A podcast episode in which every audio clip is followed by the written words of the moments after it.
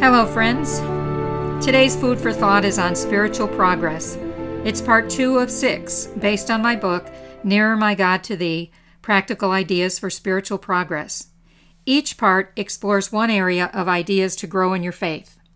This uh, episode is about knowing God, and these are ideas to help unlock Scripture to know who God truly is, that, that one true God.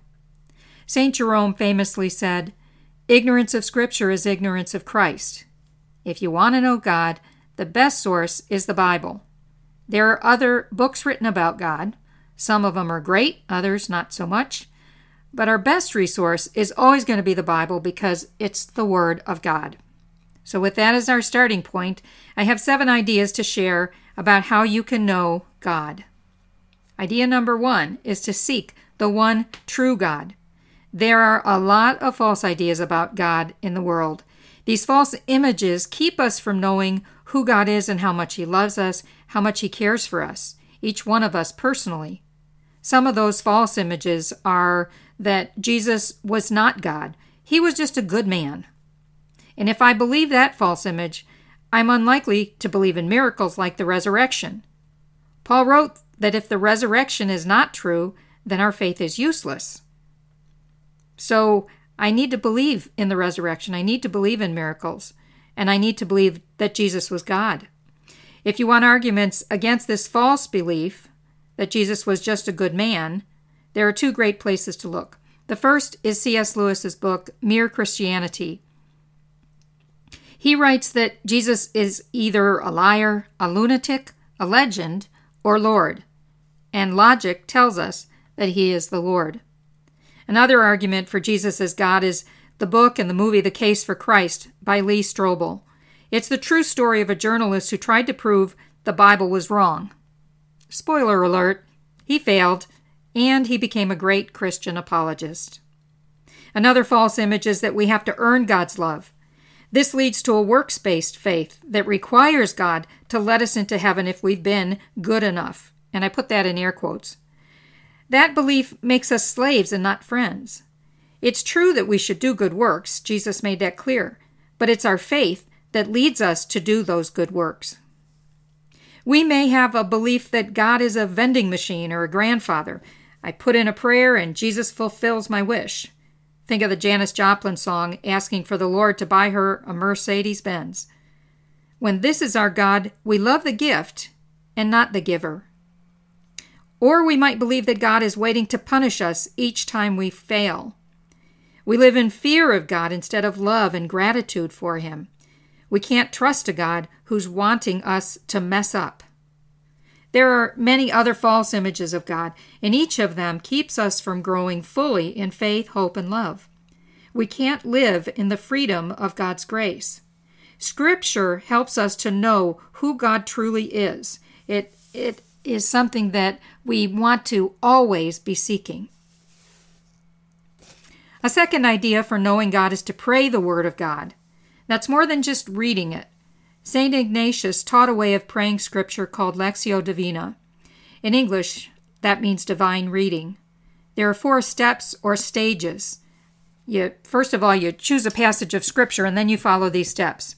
Step one is Lectio, which means reading. You read the passage, trying to get a sense of its meaning. Then you read it again, listening for any words or phrases that strike you. For example, if we were to take Psalm 34 1, I will bless the Lord at all times, his praise shall be ever in my mouth. I can feel the, in my heart the joy of this verse, and the word praise hits me, and I want to praise God. Step two is meditatio, reflecting. Read the passage again, more slowly. Pause on a word or phrase that strikes you and consider what it means in your life. As I consider the word praise in my life, I think about when I have praised the Lord and when I've not done that. Step three, oratio, which means responding. I read the passage again, slowly. I listen for God to speak to me, and I respond back. He shows me many ways that He has blessed me and I respond in praise and thanksgiving. Step 4 Contemplatio, which means remaining. I sit silently in the presence of God. I bask in His presence and I feel His loving gaze. Those are the four steps Lectio, Meditatio, Oratio, Contemplatio. This requires time, so plan for at least 30 minutes if you're just beginning. A third way to know the one true God is through Bible study. This means digging into the details of Scripture. Who wrote it? Who was the intended reader? When was it written and why? What was happening in history at that time? How did the people live? When we understand the details behind what was written, it's a lot easier to understand. Life 2,000, 3,000, 4,000 years ago is foreign to us. Bible study helps us better relate to the words that we're reading. Idea number four make God's Word personal. A couple at church has been married for over 50 years, and the husband always refers to his wife as his beloved. Do you know that you are beloved? The Bible is a love letter to you, so make it personal. When you read the word beloved, it's in John's letters, change that word to your name. When you read Paul's letters that refer to us or brothers and sisters, replace those words with your name. Idea 5 is to read spiritual books. The Bible is our first source, but spiritual books can be a great benefit as well. I love to read the mystics of the past, Augustine and Faustina, and so many more. I also like current authors like Peter Kreeft and Jacques Philippe. Some people love the poetry of John of the Cross.